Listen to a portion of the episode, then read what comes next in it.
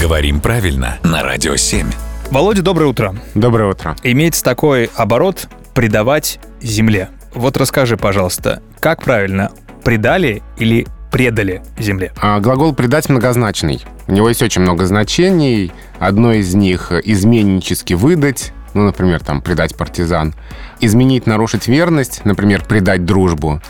И подвергнуть тому действию, которое указано существительным. Например, предать гласности, предать забвению или вот предать земле, похоронить в высоком смысле. И ударение, что хорошо, от значения слова не зависит. Так, Во всех значениях ударение одно и то же, и здесь строгая норма «предали». Вариант «предали» отмечается как допустимый, но он э, менее хорош. а мне тут что-то подумалось, а слово «предание», А Это отсюда же, да, то есть того же корня. это история, давняя история, М, Да, которая была давно и уже никто не помнит.